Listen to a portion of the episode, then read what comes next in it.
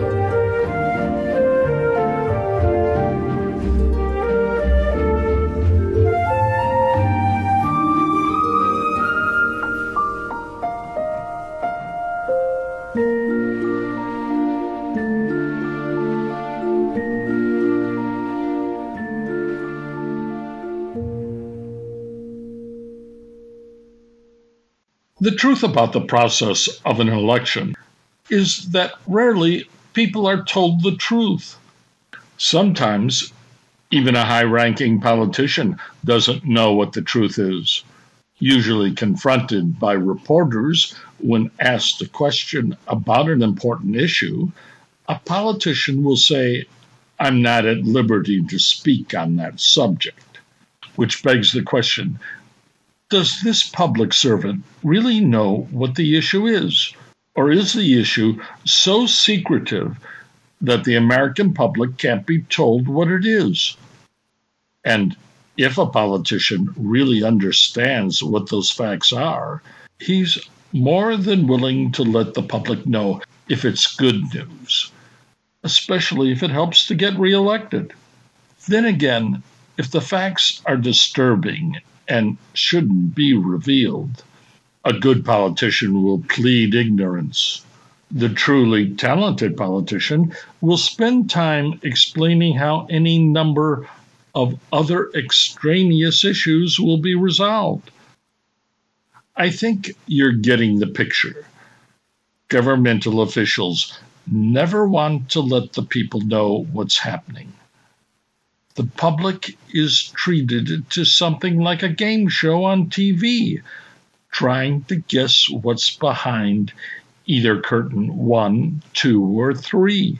And usually a politician doesn't even know if anything is actually behind any of the curtains.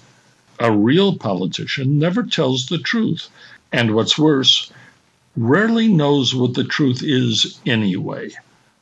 It used to be said, the truth will set you free. But that hasn't existed for a long time because people who have power don't want you to be free.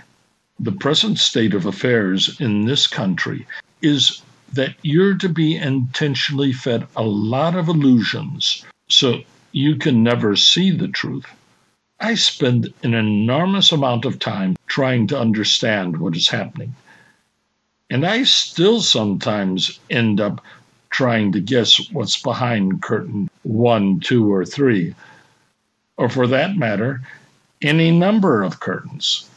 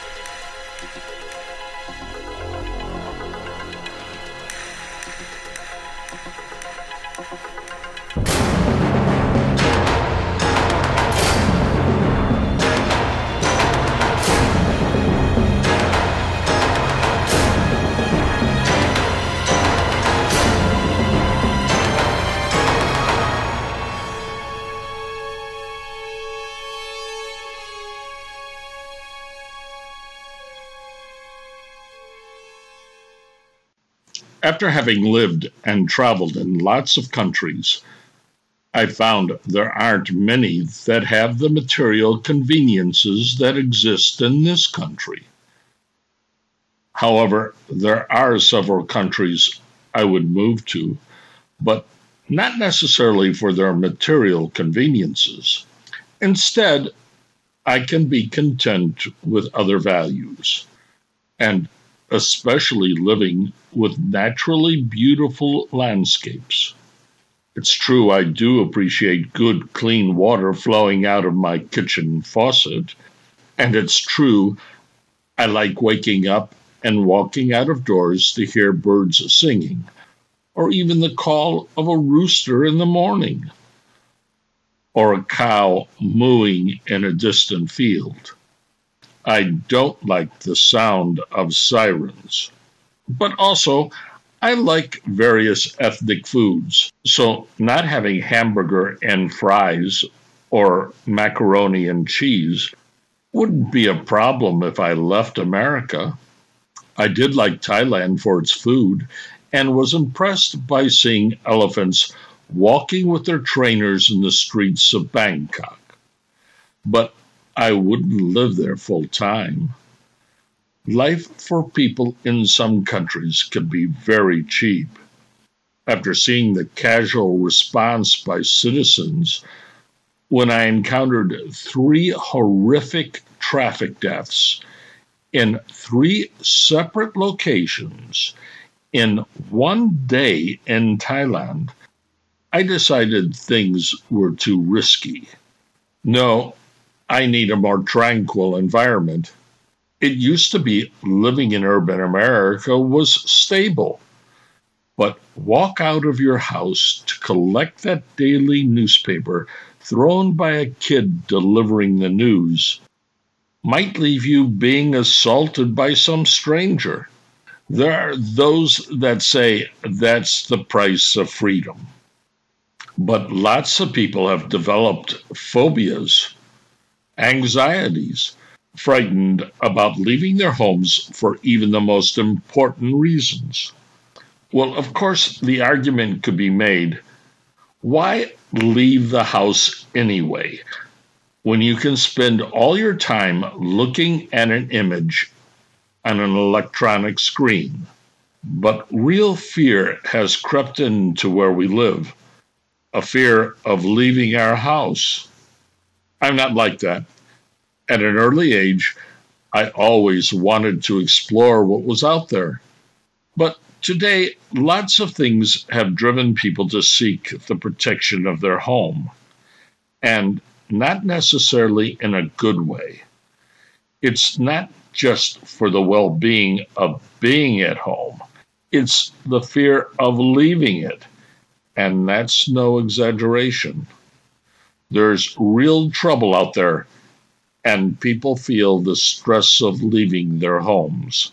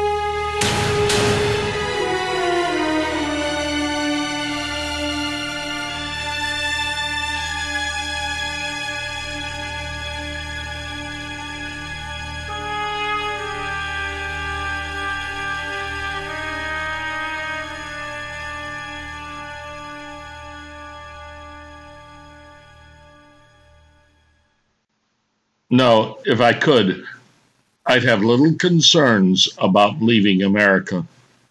I'm sad to say that, but it's true. I'm not thankful about living here anymore. I'm beginning to develop real feelings of distrust toward my fellow citizens. I don't even like seeing the continual line of fast food restaurants that occupy our streets. No, I prefer walking into a little ethnic restaurant and sitting down and eating a meal created by someone with fresh food. If I eat something made at a fast food establishment, the ideas of eating something creative and nutritious are lost.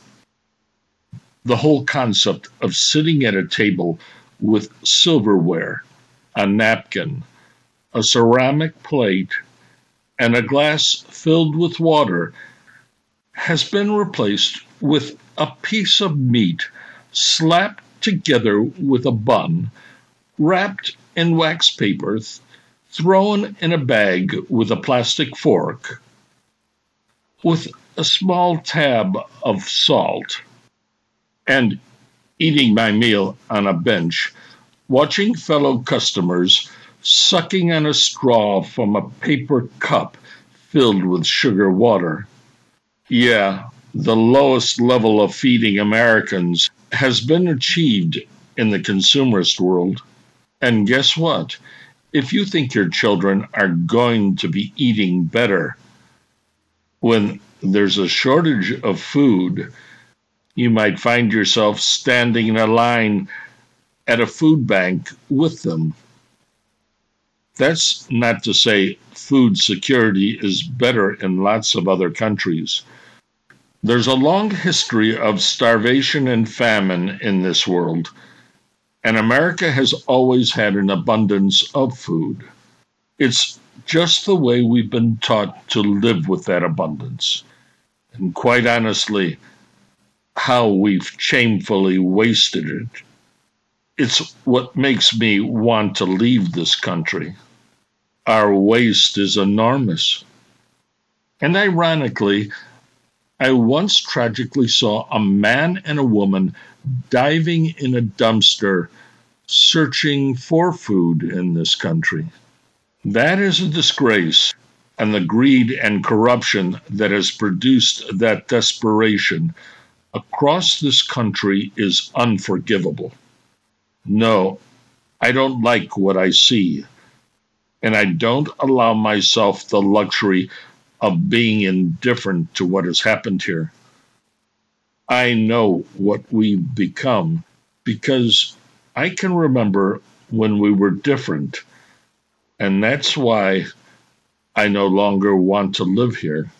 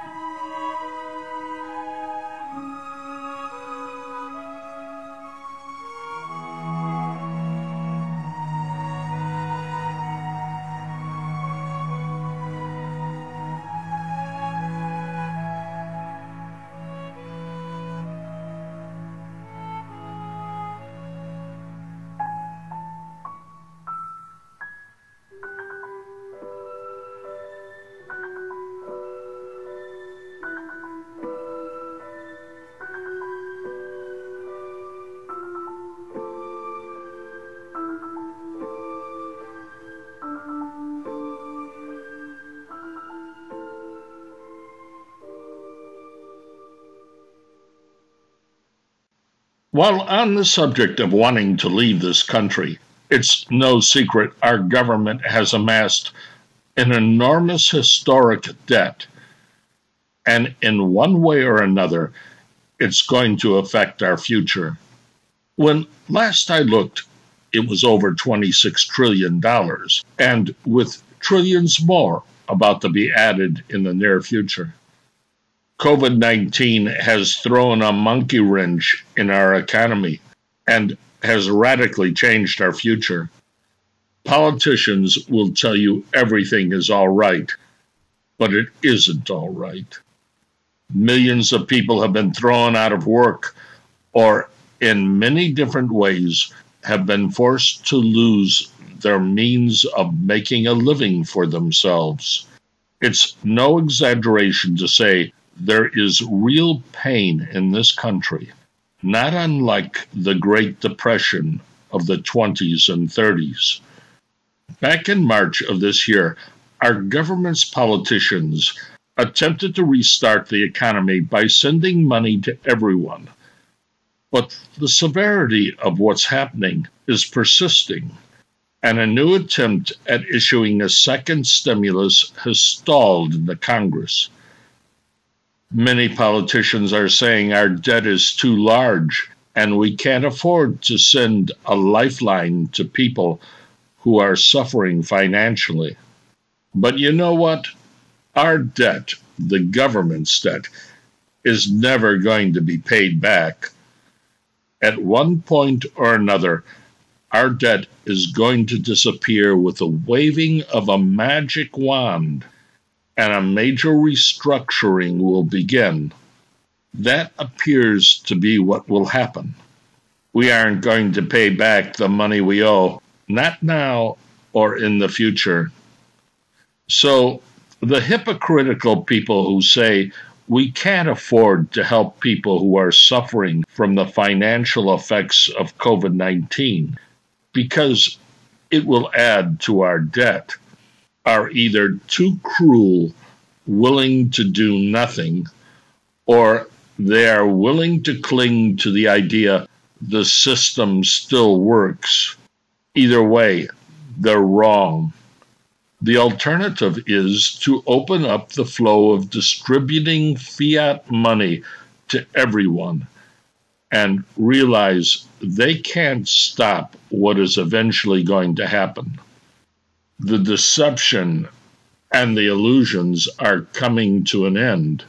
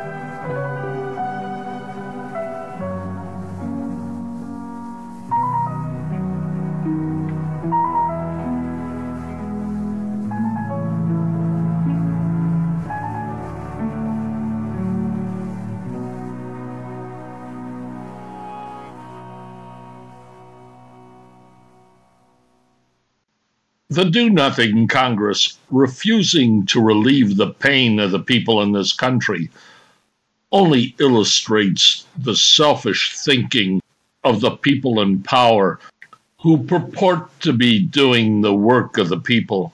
They're of a privileged class of people who don't care about what's happening because they and their families are protected. They think they can convince you that everything is going to be all right and their lives won't be inconvenienced. Just stay calm, they say.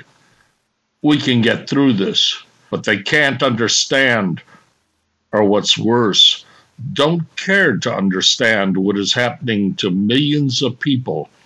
Well, they should learn. They're helping to breed a distrust, anger, and violence that is coming. I'm not a propagandist. I don't have anything to gain by what I say. I just know I once had a good life in this country, and I don't see that going forward. Our values have been distorted. Our meaning of who we once were has been challenged. We've allowed ourselves to be tricked and deceived into believing all we ever needed is to consume, not just now in this moment of crisis but for a long time, both in the past and in the future, we've been taught that. But we don't need to be taught to consume. We need to understand how to be creative, the value of seeing, hearing, and feeling beautiful things. We may never find our way back from what we've lost. It may be we're too frightened to leave our homes tricked into believing the artificial world will allow us to escape from what ails us. You've never been free, and you'll probably only be used for some vague promise that you can be free if you just consume. Well, that isn't going to continue to work. You're in for a whole world of hurt, and you're not going to be able to escape from that you've been made into a tool to work for a system that has dumbed you down, and you've learned to love being that way.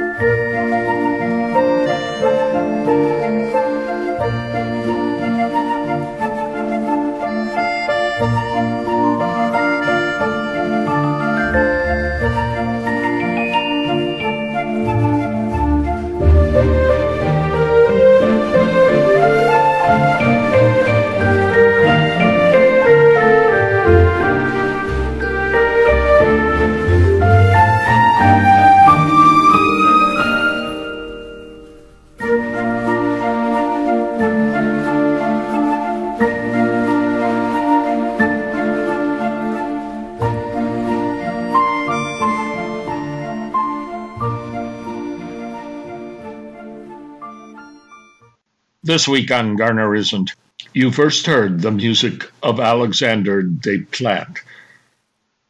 Elisa's theme from the 2017 multiple Academy Award winning movie The Shape of Water, winning for Best Original Score. Then you heard the incidental music of Jerry Goldsmith's Assassins from the movie Chain Reaction. Then the Photos from another multiple Academy Award winning movie, LA Confidential, 1997. Goldsmith was nominated for Best Original Score, but lost to James Horner's score, Titanic. Next, another piece by Goldsmith, Oh Pa Help Me, from the 1965 movie A Patch of Blue and then the main theme from A Patch of Blue. Finally, a repeat of Elisa's theme. Stampede, written and performed by Edward Garner, In Morro Bay and Paso Robles, California,